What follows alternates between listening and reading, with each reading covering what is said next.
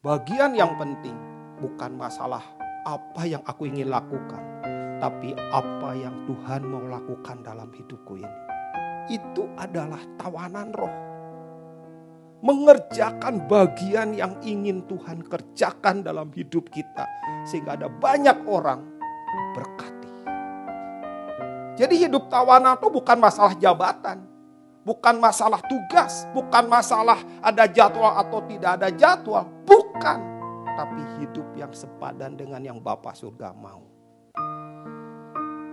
Sisi ini, sisi setiap anak-anak Tuhan, ini bukan berbicara tentang pelayan atau bukan pelayan. Setiap kita harus masuk dalam tingkatan ini.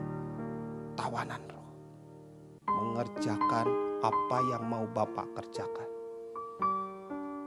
Mengasihi apa yang Bapak kasihi. Bahkan membenci apa yang Bapak benci